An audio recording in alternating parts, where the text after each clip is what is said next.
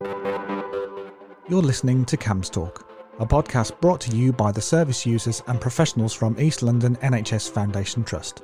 A podcast where you can hear us discuss, debate, and challenge issues around child and adolescent mental health in the UK.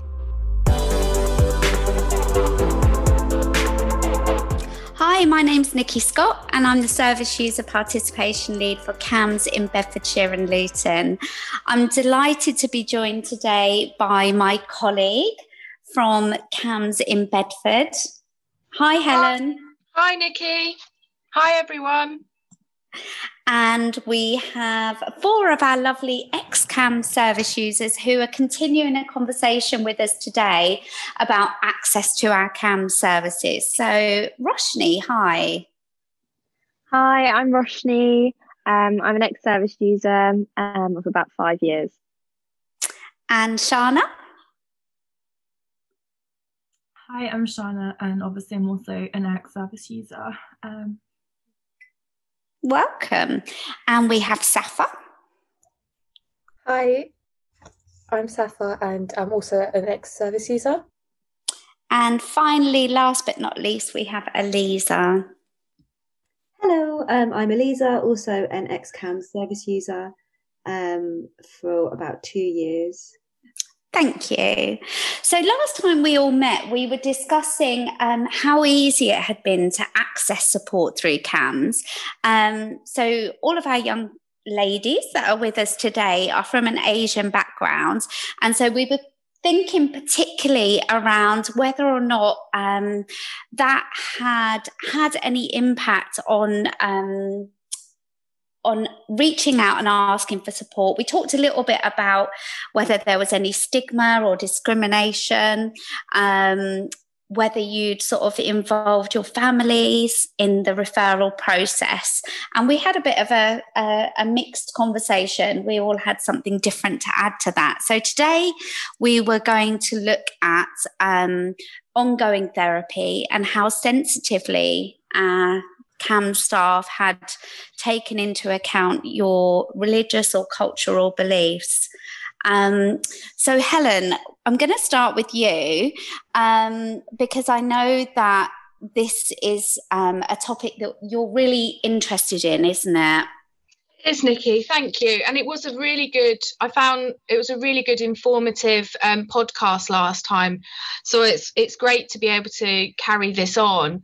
I suppose I would like to kind of talk today about kind of the treatment plans and care plans and looking at kind of therapy that was offered to our young people and whether there was any sort of alternatives that were offered to kind of overcome any sort of barriers. Brilliant, thank you. So I know, I know for some of you that therapy took place longer ago than others, but um, I wonder if I could maybe start Safa with you as as the person who accessed CAMHS the most recently. Um, were you offered um, therapy that involved your whole family? Did that um, did that happen? Um, I was so my initial assessment was with my mum, um, and um, my therapist did say that you know you can have sessions with your mom if you want, but I just didn't feel comfortable. I felt like it was very hard for me to talk about mental health with anyone. So like even like, and I felt like it was the hardest to speak about mental health with my mom So like I just didn't really opt into that. I just wanted to kind of keep it between myself and my therapist. And uh, yeah, so they they did offer me uh, sessions with my mom if I wanted to um, but I just preferred having it by myself. Safa, can I ask why you possibly felt uncomfortable? Um, so I feel like there was um, a lot of burden on my mum at the time as well, um, across, like across the years, um, and so I just didn't want her to have something even more to worry about. I guess um, she had enough on her plate, so I just didn't want to like yeah, I guess I just didn't want her to have that as well, um, to worry about. Yeah. Thank you. And was your mum was your mum supportive of that decision? Was she happy to sort of step back and allow you to sort of um, access the therapy on your own? Yeah, so she did like um so she did offer like she always offered to drop me off and pick me up to therapy because she wanted to just make sure like, you know, that I guess she also just used to ask me questions, oh, how did it go and stuff.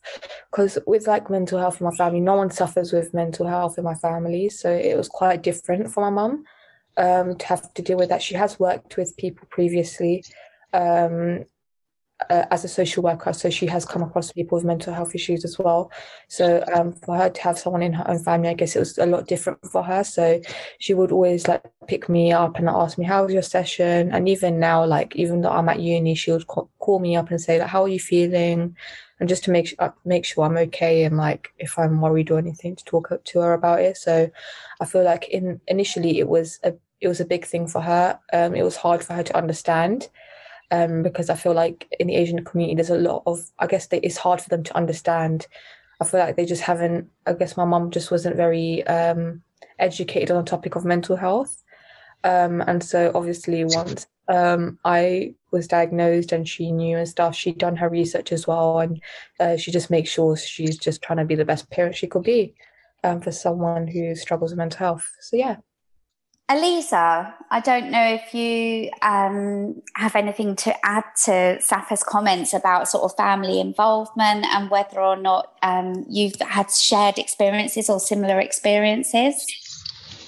Yeah, I think I'd say that like my narrative would be very similar to Safa's in that. Um, so I was never offered family therapy as such, and actually, I don't think we told kind of like my wider family, which includes like my nan, aunties, and uncle, and uh, and even actually my dad until quite further down the track. So the initial um, kind of like process of my referral into CAMHS, it was literally my mum and my auntie and uncle that knew. They were the only three people in the family.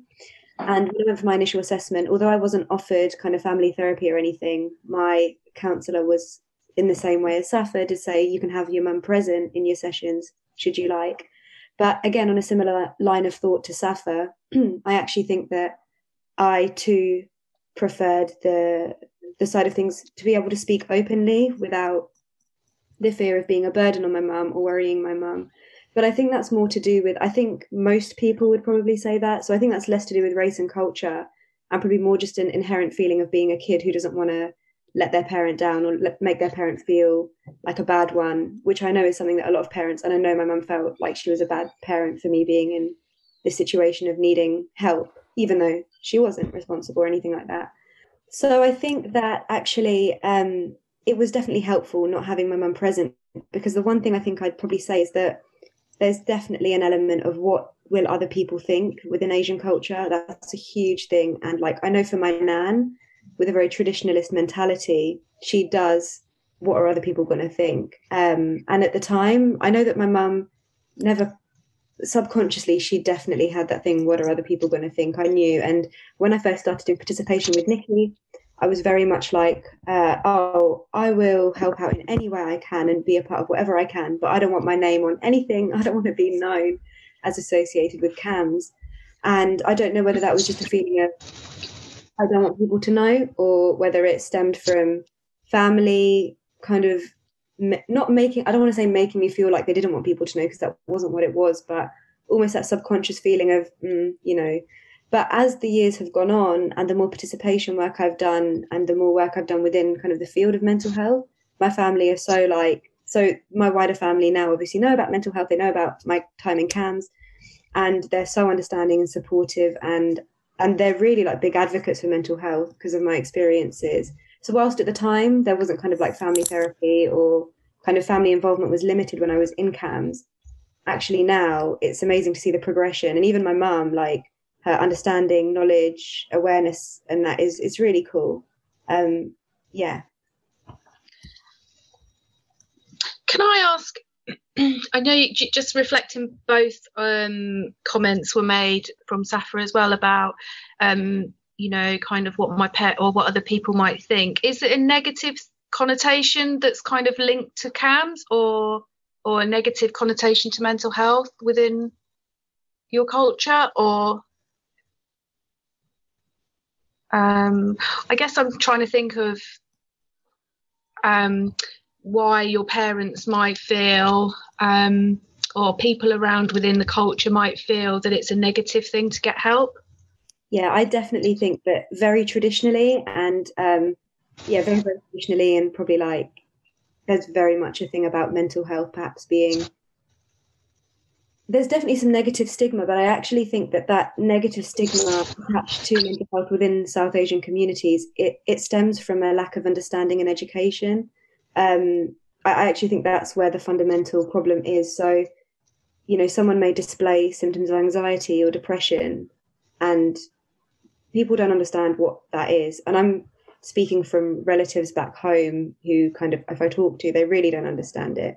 And uh, I, yeah, I'm I'm definitely aware that very traditionalist and and there definitely is a thing in South Asian community negative uh, connotation surrounding mental health. But it does, I do think personally, it stems from a lack of education and understanding in a Western culture and society. There's so much understanding and research. Um, my family are all raised my family are all kind of like yeah british born and raised and so um, they are able to it's kind of like the society they're in is understanding and accepting subsequently they have the understanding the education the resources and there just isn't that in traditional you know back home to, as to speak um, mm. um, i think that's where it really i think personally that's where it stems from the negative connotations associated with mental health so it's not necessarily negative, um, you know, thoughts about services as such. It's not that they've had bad experiences or heard bad things about the service that's provided. It's just that maybe they don't know what services are available. Would you would you say that? 100%. Safa, you're you're nodding your head as well, Safa. Yeah, I feel like there definitely is a lack of understanding, and I feel like with some people, well, my, with my parents, you know, they're both born and raised um, in the UK, um, so they've always, you know, learned about mental health, and, and my mom's worked with people who work in mental health, so they're very aware of uh, mental health. Um, you know, my um, extended family, they don't know about my mental health, but I feel like I've got family members in who work in uh, GP said surgeries in the NHS. So I feel like there are people who they would be understanding if I did tell them. And I feel like if people were just educated a bit more, um, I feel like that would really help uh, within um, reaching those uh, South, Asian, South Asian communities. Um, and I guess just making it more spoken about because it isn't really spoken about a lot. It has changed over the years. It is it is spoken more about um, now, but I feel like there could be a lot of work still done um, just to educate more people, I guess. Yeah, thank you, Safa. Roshni, I don't know um, if you're able to share any thoughts on that subject. Were um, were your family involved at all when you were receiving help from CAMHS? And and I don't know if you've got any comments about um, you know how how educated they were or how how much knowledge your wider family had. Um, yeah, I'm really just going to echo what Eliza and Safa said because I had the exact same experience. Um, my mum was present in the assessment. I guess the only different thing was um, is that uh, my mum was with me without choice kind of thing. I didn't have a choice because I was quite young. I was um, 13. Um, and I think at that age, you have to have your parents um, around. Um, and so I think I only saw a therapist by myself when I was about 16. Um, and again, I really felt uncomfortable in those sessions because you don't want to open up with fear that you know they're going to blame themselves. My mum i didn't want her to think this is all her fault. And also you don't want them uh, being so involved too in your life. So i don't know how to explain this um like you don't want them to be constantly worried and watching your every move. Um it feels like it takes away a bit of your freedom too and i know they have the best intentions but sometimes you just need a bit of space um, back. Um, I can't remember the second part of your question, Nikki. Something. It was just. It was just really thinking about. Um, oh, about like knowledge of services and things yeah, like that. Yeah. No. So, yeah. um, my family had no idea what CAMHS was. Um, never even heard of it. Um, so we went with no stereotype attached, which I think is a really good thing. Um, but again, I say because that was like six years ago, um, CAMHS now is far more um, wider known. Um, and I think good things have been done to get away the stigma of that CAMHS is a bad place. Um, and it's going back to the like, I don't know, fundamentals of mental health. Look, if we were suffering with a broken foot right now, um, our parents wouldn't stop us from going to the doctors to get an x-ray done or to be treated. And that's the same with the mental health. They're going to be just as caring either way. Um, and it's really important to remember that. Completely. Yeah really agree with that. It's so important. You know we need to be looking at seeking help for mental health conditions in exactly the same way you know there shouldn't be any shame there shouldn't be any discrimination or stigma yeah. um, at asking for help. That's so important. Thank you for raising that roshni. Shana going way back when did it were you were you offered as part of your therapy plan were your family involved at all or was it just so when I first went into CAMHS and stuff, obviously initial assessment um, my mum was there and I had a little bit of individual therapy. Um, and then when I sort of delved back into therapy properly, I had individual sessions. My mum had individual sessions. And then at the end of my mum's individual sessions, we sort of joined up and did like proper fam- family therapy. Um, so yeah, like she was involved in like every process. She came to reviews with me. The only thing she didn't do was come to therapy with me um, at the beginning. But, um, and how how did that feel? How did ther- family therapy feel when you were doing that? I didn't like it because um, I just didn't want to do it. To be honest, I was not a fan of therapy as a whole, and then to have two practitioners in the room with me instead of just one, and my mum, it kind of felt like a bit of a make Shana, you know, do what she needs to do session instead of productive. I think but that was more just because I was ill and didn't really want to engage. Was going back to the family therapy thing, how was your parent? Um, what were their feelings towards accessing that support? So um, I think at the beginning my mum was a little like, oh, I'm not entirely sure if this is possible, but like at no point was she like, no, I'm not going to do it. She wanted to do it because she knew that it was gonna, well, she thought it was gonna help, and you know, there was no sort of like I'm not going to do it or I don't want to do it. She kind of just wanted to do whatever it took. Was there any sort of fear about kind of coming away from those sessions, or be it fear a fear of being judged, or I guess going back to the comment about um, no understanding, I wonder what that feels like and kind of how we know what that means. Is that kind of sort of invalidating comments that you you know that you've experienced about accessing services? I've never really experienced anything like that. Like for my mum, it wasn't. She didn't care. All she cared about was getting me well, and so she had no like. She, she would have done whatever she could, like anything. So. So, Eliza, you mentioned earlier um, about actually the first time we met and i remember that specifically. I remember you specifically saying i'm really passionate about mental health um, but i don't think i ever want my name attached to anything. I don't want to do any sort of public speaking. And then literally within a year i think you stood up at a conference in front of 200 people and spoke about your mental health so yeah, that was a massive turnaround, wasn't it? Participation has been such a massive part of my life. And like now, um, you guys kind of all know I work at the Anna Freud Centre within participation. And I can honestly say that, Nikki, if it wasn't for you and the opportunities kind of that I've had through working with you, I definitely wouldn't be doing what I'm doing. And it's absolutely crazy how back when I first started therapy, I just I I had no understanding of mental health. I really didn't know a lot. I was 14 at the time. It was a long time ago. and at that point I didn't really understand much. My family didn't understand much.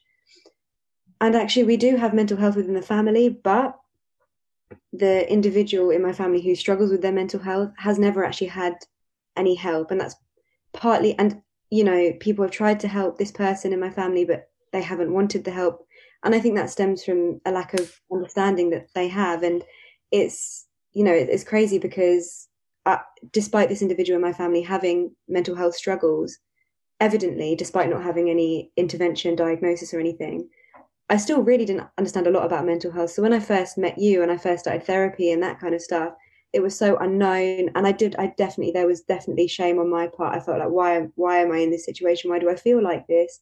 And that's really why I didn't want to have my name associated with any work I did with you in participation. I don't think it stemmed from kind of like family shame or any cultural shame or anything like that. Because similarly to Shana, my mum's priority was helping me. She was very much like, you're going to go to therapy every week. You're going to, you know, we're going to get, you're going to get better. Um, you, you know, so that was her priority. And, and over the years, I think as I learned more working with you through participation, Nikki, and my family learned more and we all kind of became more and more educated. Um, now my mum is so for when I speak, when I would do LSCB training, uh, like speeches and talks at conferences, she's all for it. And she's like, yeah, go. like I'd read her my speech beforehand, which is something I never thought I would do because the speeches I give are all about my story and really like detailed. And and to actually be in a position where I do that is mad. Because I remember Mental Health Awareness Week in 2014, I posted a little um a little picture, a little post, and, and I said about kind of what I'd been through. And I was like, I want to speak openly about this on my Instagram. And I remember showing my mum, and mum was like, Oh, who's going to see that? And it was just that you know that fundamental point of that or you know and now i know that if i posted something like that she'd be like do it she'd be liking it and it's really really cool to kind of see that progression definitely um, so how amazing that you've had that influence and that you've you've had that impact on your own family let alone all of the other people that have, you know, heard you speaking in the past. Um, and that goes for professionals, for young people. You know, it, it's amazing the impact that that's had and the bravery that took for you to speak out. Um, and I'm so pleased that your parents were supportive of that. Um, so, Shana, you're another young person that has stood up and spoken. You you were involved in sort of educating student nurses about mental health issues, um, and you spoke again quite openly. So was that something that you felt comfortable doing? You know, did you talk to your family about it? I was really uncomfortable with it, but that was just because I really suck at public speaking. So that was my main thing. And I did talk to my mom about it. I was like, should I do it? And she was like, yeah, why not? She was kind of just like, why would you not do it? And such. So I was like, okay, well, if she thinks I should do it, I'll try it. Um, and like I told her who it was with, and she was like, oh, like, like really shocked that like um I was doing it with because it worked before. Um, and just like she just remembered the relationship we'd had prior to this. And so I think she was just really surprised at how far like um I'd sort of come and like um I know that Eliza said that she showed her mum's speeches and stuff. I generally didn't do that, but at the end of therapy, um I had like two letters, one at the beginning and one at the end. And like we I think it was my psychologist, she read it to my mum and um Dr. Allen after it, and I was just sat there really awkwardly in the corner, like, yeah, this is cool. Not. Um, I'm really, really uncomfortable. But like, um, my mum like read it and she just like, cried a little bit, and I was like, so she kind of saw the difference, and so like she was like, yeah, no, you should definitely do that because you've come so far. And actually, you know, I've just remembered you were you were in a film that we made as well, weren't you? Where you talked about, uh, you know, your mental health, and you know, you did become such an advocate for, you know, just opening up and and you know, feeling comfortable talking about. And I'm sure that encouraged other other young people to do that as well. So that's fantastic. Um, Safa, I know that you've done a lot of work um, with different organisations. Um, how have you felt comfortable talking about your own mental health issues or? I feel like when I was younger, well, there was a gap. So when I was actually when my symptoms started to show like of mental health and stuff, and when I was diagnosed, it was quite a long period of time. It was about four years until I actually went out and got help. Um, and when I did go out to get help, I was I was the type of person that I would never talk about mental health. Like I was not the type of person at all to talk about mental health. But like since then, I've um yeah, since then I'm so open about it. Like if anyone asks, I will tell them I'm now a course rep uh, for my first year uh, course mates. So I'm just a representation um, that's between them and the lecturers. And I've constantly made it clear that, you know, if you need help mentally, especially during this period of time where um, there's so many students uh, feeling alone, um, and I constantly am out there saying, if you need help, please message me. I can signpost you to different places. Um, I've spoken about mental health with loads of young people uh, that have come up to me. I've done work with um, Young Health Watch Central Bedfordshire. Um, we've done work with um, so many different organisations, uh, some including mental health or hidden disabilities, um, period poverty.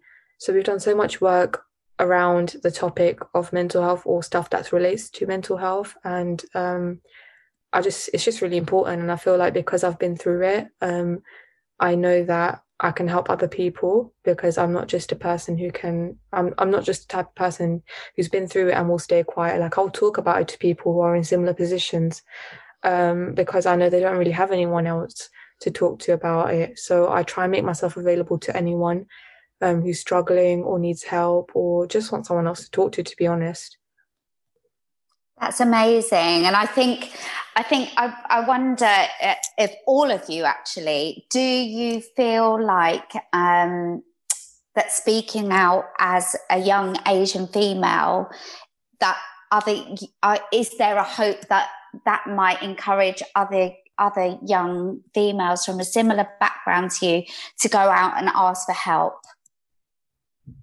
Roshni, can I come to you? Yeah. Um, yeah, no, I definitely feel it does because as a minority, as we are being Asian and female, um, it really encourages people to speak out and also the fact that everybody around you will be so proud. Um, no matter how you feel to start with, like they will be at the end of the day just glad that you're raising awareness of such an important topic. Like I know um, I didn't feel comfortable talking about um, mental health at all um, until only a few years ago. It was actually only until um, I got nominated for an award um, that I went to the ceremony with my family. That was the first time they'd ever been involved with like anything to do with my mental health. Um, and I realized that actually they're proud and happy and they're not going to judge me about it. And since then, I've been quite open with, for example, the podcast recordings because um, I'm at uni they're like, "Oh, Roshni, we listened to your podcast. It was really, really great." Um, and just little things like that is really nice to know. Mm. So, was there a bit of an element? Because I remember that you invited me to that um, celebration, that award yeah. ceremony, and I was so proud of you. But I specifically remember how just how proud your parents were of you. Mm. Um, you've done such an amazing job of raising awareness about different issues. Um, and it was a much deserved recognition of that. So, but I know that you, yeah, was there yeah. a bit of a fear about prior was, to that? There was a massive fear. I did not want them coming to that. I didn't want, I was happy for Nikki to be there. Um, and that was about it. I didn't even want my therapist there um, because I just still felt really, I don't know, embarrassed maybe about the whole thing. Um, but once I got over that, I think it needed something like that to be like, look, it's okay. Um, calm down. You're overthinking the whole thing. But yeah, there was a little bit of I don't know, don't know the right word, but yeah. Helen, I bet you, I don't think you even knew just how much these young ladies have been involved in. So, yeah, it's amazing, isn't it? It sounds an awful lot, but it's amazing what they have been involved in. Um, and it's really interesting to kind of hear their journeys. And it and and how positive they've actually been. I was going to move on to really kind of what treatment and therapy you you were all given actually and whether it was kind of a structured kind of piece of work and actually whether um, your practitioner kind of really understood you and you had good experiences Oh, who wants to go first with that one? That's a great question. I'll go first. Safa? Yeah. Um, so treatment um wise, I was so when I I originally went to a GP, um, and he put me on medication, and then um, he also recommended me, well, he referred me to CAMHS. Um, so it was more of a combination uh, treatment. Um, so I worked, um, so I worked with my therapist on like things that I guess I was struggling with because I suppressed like my emotions for a very long time. Um, she was just helping me try try to I guess um, talk about it a bit more, like I guess release the stuff that I was holding in for so long. Um, so like I was I was to be honest, I wasn't the type of person to talk about my mental health with anyone, so it was so hard for her to even get anything out of me. It was kind of like a battle with me. Um, but like after about four or five sessions, I started to speak to her and like open up more and more and more. And to be honest, she just made the environment so much easier for me to just speak speaking because like you know we would, have jokes in the in the therapy session. We'll talk about the most randomest things. I'll jump from one topic to another and she'll just be like okay you, you do your thing. But um yeah she made it really comfortable and honestly like it got to a point where i was like so excited to see her once a week. Um because she just made it fun and like we just you know talk about any struggles i was having and like the stuff that's been going on great this week and um, something that's happened in college that was really cool and something that just made me go mad or, or the the way like the most different things that had happened across the week. But um, the sessions were so comfortable and I really enjoyed my therapy. It helped me a lot like learn who I am as a person as well because I feel like when you're constantly in education you don't really have I didn't really I guess I didn't really have a lot of self-care. And um, I felt like she she told me to like you know relax a bit and have like days where you chill and stuff and she kind of made me realize that i need to like you know have a lot more self-care. So um that made me i guess um just just do things i enjoy more and stuff like that. So yeah i um then i was discharged in about i think august maybe? Um yeah august. Um and yeah, so I was discharged from therapy in August and I'm still on my medication. Um, but yeah, it's been successful though, very successful. That's really good to hear, and it's so it's so great to hear about your positive experience and and the fact that you were allowed the time to sort of feel comfortable. I think that's so important. I'm going to go to you, Shana, now because I know that probably not quite the same for you, was it? You were, could you, would you look back and say that you loved every minute of your therapy? Oh God, no, I hated it. Nothing about it I enjoyed. However, it got me where I needed to go, you know. No, I absolutely hated like therapy and all of the things that came with it, but it got me to a place where like I'm sort of now able to sort of manage my life without it, I probably wouldn't be able to do any of the stuff I'm doing. And I think even though I didn't enjoy it, obviously, you know, therapy isn't going to be enjoyable, but it was the, it changed my life. Like it genuinely made it so much better. And I don't think I could have got where I've got now without it. Like I wouldn't have been able to go to uni. I wouldn't be studying the degree I'm studying and who knows like what would have happened. So you know it definitely it, it helped. And i had so many different types of treatment. You know i've had dbt with like a group. I've had emdr with like my therapist. And then i've had like cbt counseling with like a counseling therapist. Like i've had a load of different treatments and stuff that my first therapist worked into um our sessions. So you know it felt like a more holistic approach as opposed to something like adults, which is very much this is therapy and we've got to stick to the treatment plan in that respect. So,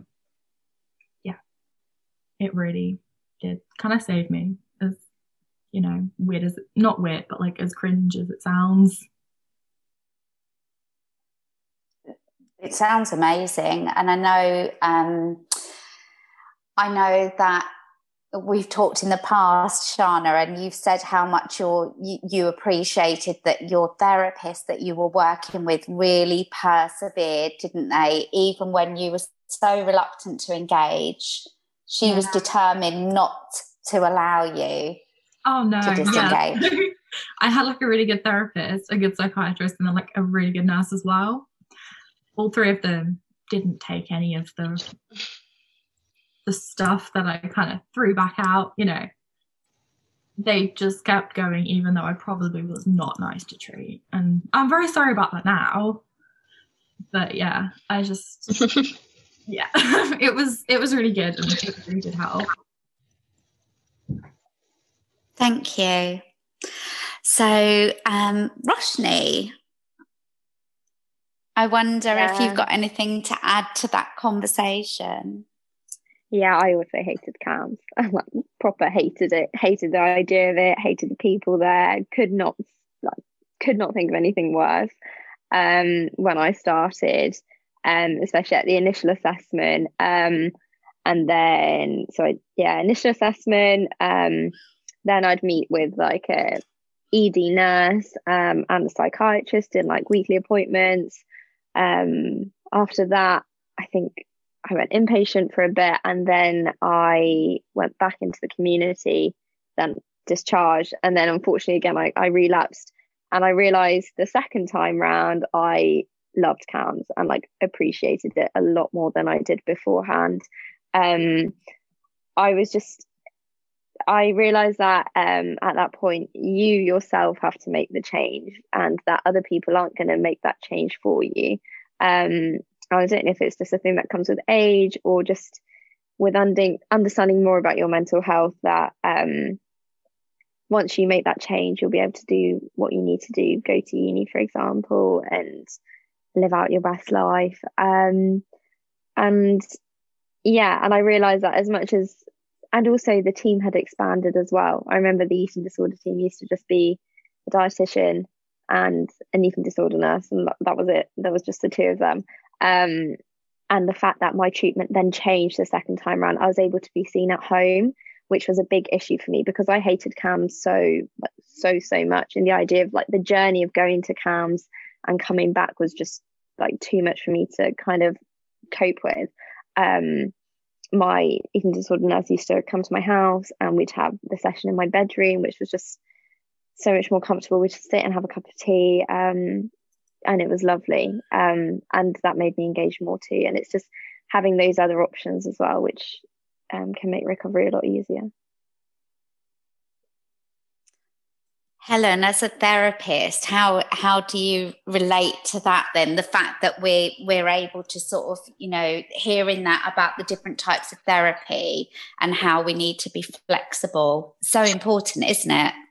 I think it's more important sort of now that actually with lockdown and kind of how flexible we can be. So looking at virtual ways, looking at telephone calls, I guess looking at some face to face, but also thinking about where where that young person would feel really quite comfortable meeting. Um, you know, do they feel more comfortable going for a walk? And I know we're sort of at a distance, but actually the risks feel lower out in the community than they do actually coming into the clinic um, and taken on board you know we're we're talking to you know young females with an asian background actually the risks are a lot higher and there's a lot more fear of coming into the service. And i wonder if that has an mm. impact on you know our service and um, people coming in and engaging with us. Yeah yeah you're right particularly at this time. Yeah um, Definitely. But I think I think listening is that there's been some lots of creative work that's been done with therapists um, amongst you, and and and it's nice to kind of hear positive now. I know it's always difficult at the time when you have treatment and kind of it feels um, probably another person sometimes to tell you off or tell you to do this sort of but actually people are just wanting to help and sometimes that's really hard when you're in a difficult um, stage of your life. Um, but it sounds quite positive now. Eliza have you got anything that you wanted to say to add to that discussion?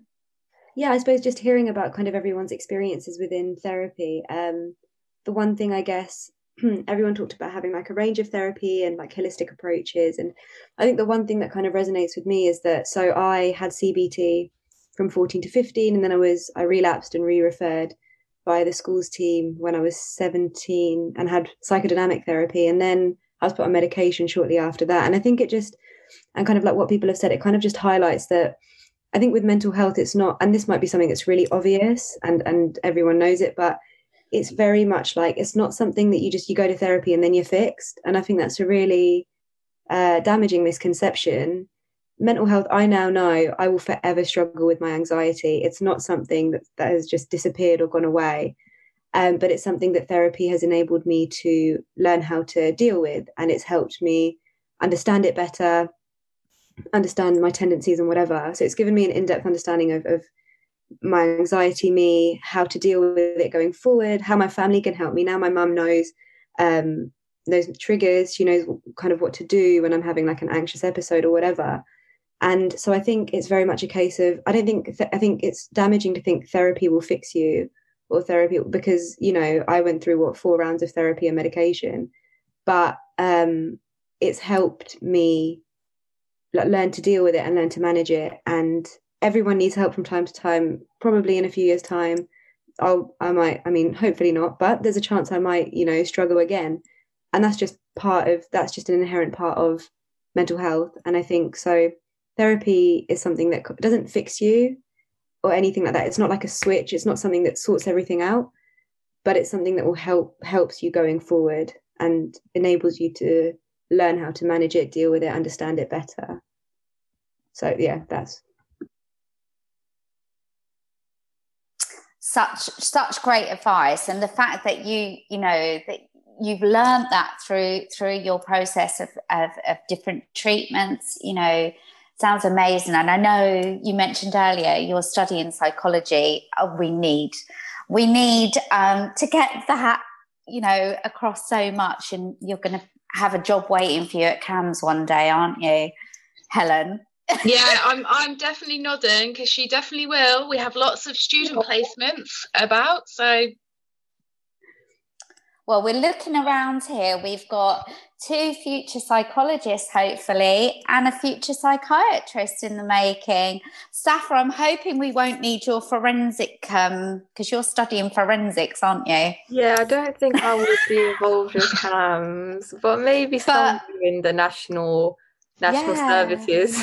Um, but it's yeah. It's really interesting actually that you four amazing young women are all headed in the direction of working within the field of either mental health or or medicine you know um, and i think that your experiences are going to make you such amazing clinicians of the future I think it's so important that we encourage people with lived experience um, into the field would you agree, Helen? Yeah, I'm going to get a job descriptions written up and job adverts ready. so yeah, I suppose really to finish up the conversation today, which has been so so engaging and so you know it's been a fantastic conversation. But I wonder if um, I mentioned that you all want to go into the field of um, medicine in some way. How would you as people with lived experiences, um, encourage other young people, maybe from a similar background, that might be a bit reluctant to ask for help or not know where to go? How would you encourage those young people to to to reach out and and get the support that they need? Shana. So um, I think it's important that it's known about because I had no idea that, like CAMHS existed or anything to help with what I was feeling or going through. And like obviously you guys have the schools team now, which kind of go in and I think it gives everybody an opportunity to kind of see exactly what help there is available. And I think, you know, that's the only way that you're going to get sort of people to come into the service if they know and understand that there is help available because I didn't realize there was. And I think that was a big part of it as well. Thank you. Roshni, any thoughts on, on what we can do to, to raise awareness of our services um, and ensure that everyone from every sort of, you know, whatever background, whatever, um, wherever they live, you know, whatever their age, how, how can we raise awareness about the help um, that they can get? I think the main point is within schools because I think schools and your home life are so different.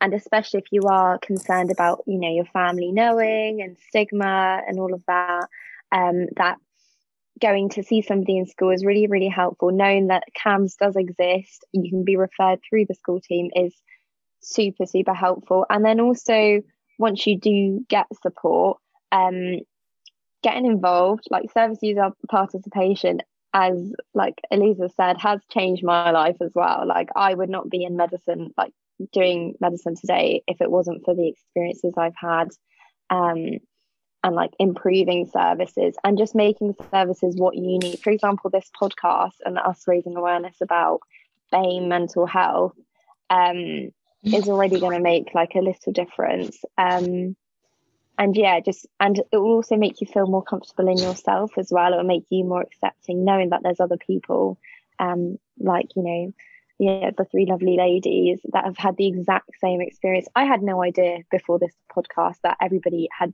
practically the exact same experience as i did. I thought i was strange it just being me. I thought i had like a dysfunctional family.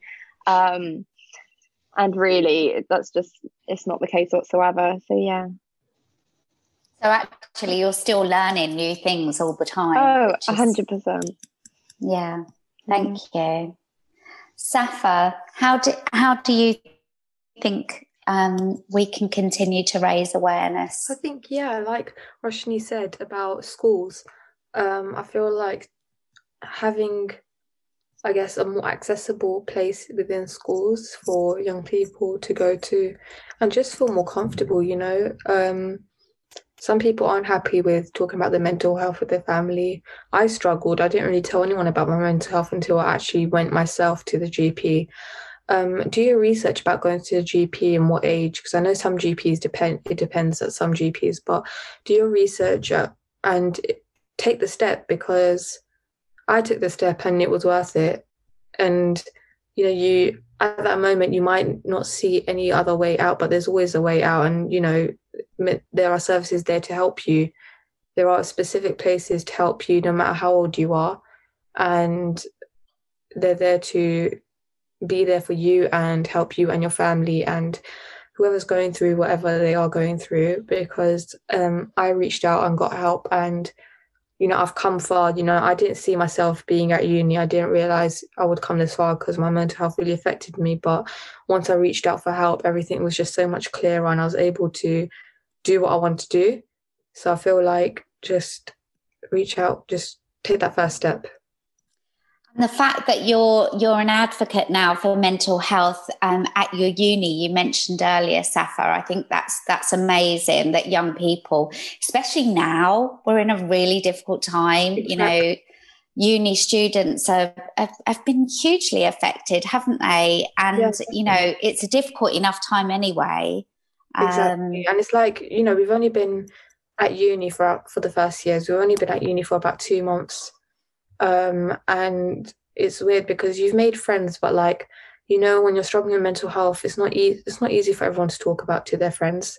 Some people don't understand and like you're in another city, you've got no family, it, it's really difficult. And I found it really difficult um the past week. Um, I was affected for sure, but if you reach out for help like I did, um, and I spoke to my well-being um, officer at uni, and she helped me just reach out the services within universities, colleges, schools, just take that first step because it it will it will work for you for sure.